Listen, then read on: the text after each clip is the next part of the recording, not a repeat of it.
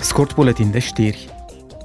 O nouă sesiune plenară a Parlamentului European începe astăzi la Bruxelles. Eurodeputații vor dezbate cele mai recente evoluții din Ungaria referitoare la presupusele încălcări ale statului de drept și ale drepturilor fundamentale din această țară și la fondurile europene înghețate.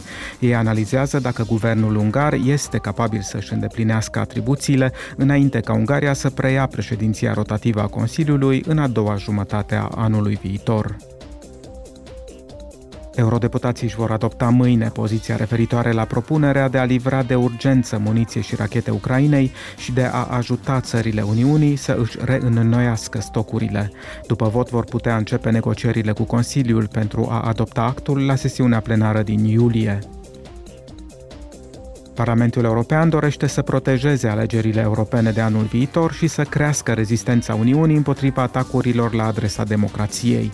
În acest scop, el va solicita o strategie coordonată împotriva interferențelor străine, a manipulării informațiilor și a atacurilor de acest gen, în special din partea Rusiei și a Chinei.